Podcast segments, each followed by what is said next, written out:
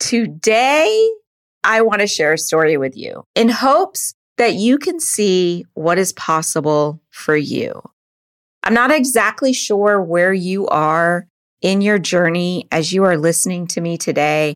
I don't know exactly where you want to go. That choice is 100% yours. But I hope what I share with you today in this podcast helps you make the right choice for you, your family, and your happiness. I love this story. Let's get to it. Hey there, safety friends. Welcome to the Safety Geek Podcast. I'm Bry Sargent, CSP and 20 year safety professional. After spending years training safety leaders across the globe for a large corporation and creating safety programs from the ground up over and over again, I am now sharing my processes and strategies with you. At The Safety Geek, you will learn how to manage an effective safety program that increases your management support and employee engagement, all the while helping you elevate your position and move up in your career. If you're ready to step into the role of a safety influencer and leader, you're in the right place. Let's get to it. Well, hey there, safety friend. How are you doing today? Do I have a story for you that I love sharing? So, time and time again, I have shared my journey into safety. But today, I want to share one from one of my students. And I'm particularly fond of this case because it mimics how so many of us get into the field, but how knowing how to build a safety culture can actually skyrocket your success. Success being whatever that may be for you. And as I tell this story, I want you to know that I support you wherever you are in your career journey. Although most of my clients have goals to reach the highest levels and salaries that they can, I have also had clients who are very happy where they are. They had no aspirations to change jobs or get promoted. They just wanted to be more effective in their current role. So, wherever you are, I just want you to know that I support you. So, as I share this story, don't think that you have to take this same path or that this is the right path for you. I just want you to hear what is possible. All right. Let me set the stage for you. So, this is actually the story that includes two safety leaders, maybe a third one in there. And as we start this journey, I want you to understand where they're coming from. Now, one of them is actually a production worker. We will call him Sam. And he was a line worker making slightly more than minimum wage. And he had been with the company by the time he got into a safety role for a few months and he was pretty good at his job, right? The other was a first time safety manager. We will call him Marty. And he was brand new to the organization. So, and the company that we're talking about is a general industry manufacturing company. And they're, they have about, I don't know, maybe 75 or 80 employees. And they have production, warehousing, distribution, sales, customer service, typical management team. Okay. It's typically what you would see in any type of general industry manufacturing company, but this could apply anywhere. I know that I have a lot of people listen to me in the construction industry, oil and gas, whatever. Okay. So Marty, he came into his role from another company where he was actually a supervisor over a department, like a manufacturing department but he had some safety responsibilities. So technically, if you think about it, Marty was like a safety specialist. You know, he did training, he did inspections, he did record keeping, he understood the basics. But what Marty found out was that of the two roles of being a supervisor and being in charge of safety, he preferred safety just because he liked the work, just like many of us do. Like I'm super passionate about what we do, right? He liked the work and he saw the potential for the job and he just wanted to pursue a full time safety career. So he left that company where they didn't have a full time safety person and he started at this new company as their first dedicated safety manager. They had never had a dedicated safety manager before. So he was walking in fresh. And in the past, they had been getting by with just HR doing double duty with HR and safety, which we see that a lot. A lot of times, what I see, not in this case, it was HR, but I'll see HR doing safety, I'll see maintenance doing safety. I see that a lot. And then sometimes I'll I'll see like the operations manager have like a safety specialist under them. So, but many, many times I see HR doing safety. And Marty didn't walk in having to start from scratch because HR did do some of it, but it was pretty close starting from scratch. There wasn't a lot in place and there was still like a lot that needed to be done. But in the beginning, he had a lot of easy wins. It was really easy for him to like show off, I guess, to the management team, like, hey, you hired me. Look at all this. We got our numbers down, right? We've all been there. So Marty was a self taught safety manager. And previously, at his previous boss, they would approve like a small training once a year. You know, like maybe something like a small OTI course or something like that once a year. But most of what he knew, he learned through trial and error, reading the regulations, doing internet research, basically a self taught safety manager, right? Now, in his new role, he did have a bigger budget. It increased slightly, but it wasn't a huge increase because this was their first dedicated safety manager. And when people hire up like this, and they're hiring somebody with very little experience, they're not understanding how complicated our role is. So I can get the fact that Marty just didn't have that much of a budget. So yeah, he did get to go to some more training, but he pretty much had to learn on his own. So he muddled through, just as many of us do, working one program at a time. You know, he added in safety policies and training and inspections and investigations and claims management, added in JHAs and SOPs. And every time he learned something new along the way, it was added into his program. And Marty felt like he was getting really, really good at his job. And he was, right? He had been like four or five years in. He'd been making really good progress, and the numbers were showing it, and he loved his work, right?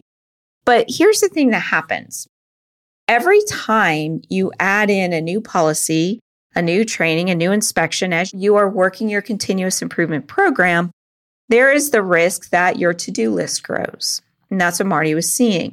Marty was doing everything in safety. He was the safety manager. So all safety responsibilities started and stopped with him. He was in control. Now, if you've been listening to my podcast, especially over the last several weeks, you will understand that this is one of the huge mistakes that Marty made. When you start doing everything in safety yourself, you're not necessarily building that safety culture. And it ends up being that there are not enough hours in the day for you to do everything yourself. And then you become the glue that is holding everything together. So the moment you walk away, it all just falls apart. So it becomes that you're doing it for naught, right? And this is where the burnout started. And Marty actually found himself working, you know, sometimes seven days a week in some way, shape, or form he was basically living and breathing his work and not getting that work life balance. And I hear this a lot, not just in Marty's case, but I hear this from so many people where they're like, yeah, I work 80 hours a week. And if you're working 60 hours a week or more, even uh, 50 hours a week or more, you're not really creating an efficient safety program. You're creating something where you're the one holding it all together. And that doesn't do the company any good, right? Like in Marty's case, he was even on vacation checking emails and answering questions. He never had any downtime. He felt like he was always on call and always at work.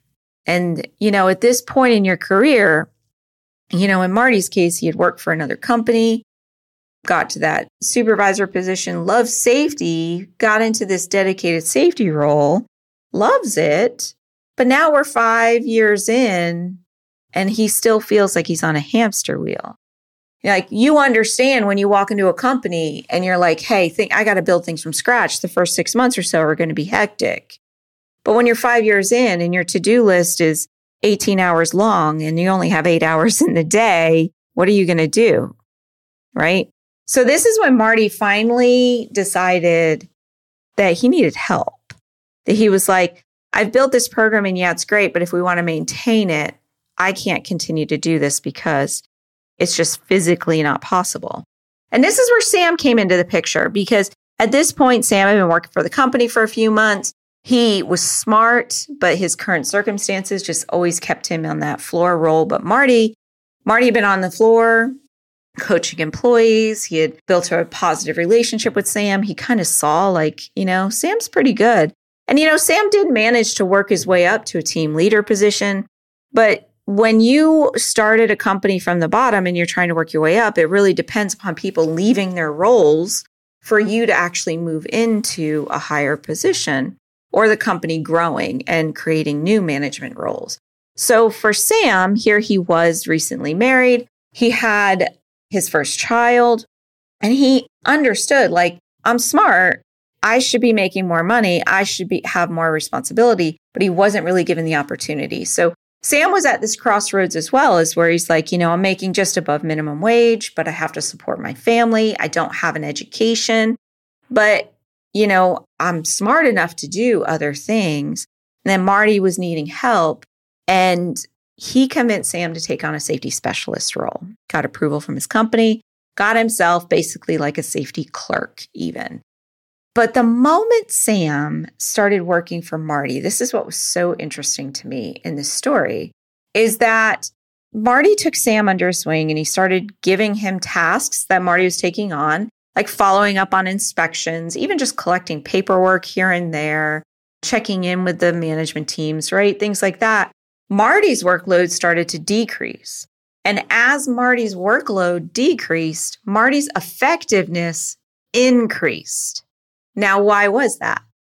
Well, he had more time to do what he did best. The administrative tasks were taken off of him and put onto Sam so that Marty could focus on really making his program more effective. And then the better Marty did at his job, it actually opened up more ideas on what he could do in his future. You know, instead of feeling that burnout, he started to feel hope. And that's where Marty started to get his eyes on a promotion and maybe going to a corporate job or a regional job, right?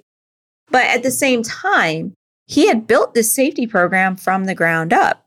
He kind of felt some loyalty to the company and he didn't want to move on to another job and leave them with nothing. Now, granted, they had Sam, but Marty was looking at it like it took five years to get to this point. I can't let the company wait another five years for Sam to get up to speed because, like I've said before, if you are trying to do this on your own, yes, it can be done. I did it myself, but it can take anywhere from five to 10 years to be an effective safety manager without proper training. So, what Marty did is that he convinced his company to invest in Sam's education. He also mentored Sam about what this position could mean for him and got Sam to invest in his education. And Sam actually ended up being one of my first students. So this is why it's so close to me, right? Wait till you hear the end because it's freaking amazing. So, anyway, when I started coaching Sam, I do not focus on the regulations. You guys know this. Like when you come to me to learn how to manage safety, I am not going to be your regulation encyclopedia because to me, that is the bare minimum. I'm going to teach you how to create a world class safety program from the start. So if you are a safety clerk and you want to make a career out of this, I'm going to teach you behavior change and building culture and how to build collaboration with the management team, how to get support for your programs, how to become that safety influencer, right? So that was what I started to teach Marty and Sam. And shortly after, you know, at this point, Marty knew a lot of this anyway, because he'd been around for a while. But shortly after this, Marty actually took on a position of a regional safety manager over several locations with another company. So Marty got his dream. He got to move on, which I've loved watching him do that stuff. And then Sam was promoted into Marty's position as the safety manager for the company. And he continued the work that Marty had started and even made more progress. And he actually got to hire his own safety specialist because Marty had put that in place. Like so many of us are teams of one. So Marty had actually gotten it to where this company saw the need for a team of two. So when Sam got promoted into it, he was able to hire his own safety specialist as well. But 18 months later, Sam moved on to another company for more money and a higher position. And I ran into him and we were chatting, and he told me he was bragging that he was making as much money as Marty, but he did it even faster because here it took Marty like over five years and it only took Sam 18 months. And it always makes me laugh, right? And it's the difference between, you know, trying to figure it out yourself, right? Because you look like, what's the difference between Marty and Sam?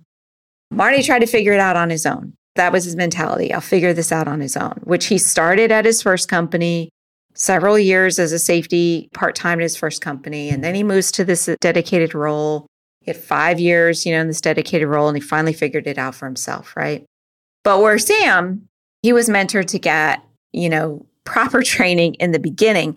And it actually, and here's the kicker is that Sam did not start working towards his safety degree and his certification until he got into his new position. Once he got into the new position, he was making more money and everything like that. He was like, okay, I think I'm going to go for my safety degree, which is what I generally recommend people is like you can get to the higher level before you even start thinking that way. But the reason why this story came to mind and why I'm sharing it with you this week is that I recently received a LinkedIn request. I think it was like two months ago from the safety specialist that Sam had hired. And guess what? He's now the safety manager over two locations. And I love the saying that you're not a leader until you create a leader. But in this case, Marty created a leader who created a leader. So, what does that make Marty, right? So, it just kind of gives me chills even sharing this story with you because I hope that it inspires you. Because if you're listening to this and you're a line worker just making over minimum and you're dreaming of making more than an HR manager or even more than a CPA, and maybe one day sitting in that C suite with the executive management team, a career in safety can be the answer. I've seen so many people go from minimum wage to six figures without a college education in this field. And it is possible. If you try to do it on your own, you will get there. I don't want to discourage you on that. You will definitely get there. But having the education and the training behind you really, really helps. And recently, the National Safety Council did a survey, and it says that 70% of future safety leaders will come into the profession just like Sam and Marty did. And currently, over 45% of safety leaders make over $100,000 a year. And you don't need a degree to get to that level. I work with so many safety leaders who are at 100,000, 120,000 who don't have a degree in safety. I do not have a degree in safety. So you don't necessarily need the degree to get to that level. I'm not going to deny that you will eventually hit a wall, most definitely. But what other profession out there can say that? What other profession can you get into and work your way up and within 18 months be at a higher salary than a department manager, right? Now, you do need skills to do that. And I would love to help you with that. And one day, maybe I will be sitting here on this podcast with chills on and goosebumps on my arm as I share your story. So if that's something that interests you, make sure that you get on the wait list for Safety Management Academy.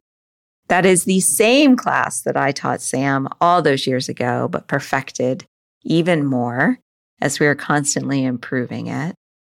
But I would love to see you in Safety Management Academy. I hope you enjoyed this story. Obviously, Sam and Marty are made up names. I'm not going to give you their real names, but I hope that you enjoyed this story. And I will see you next week. Bye for now.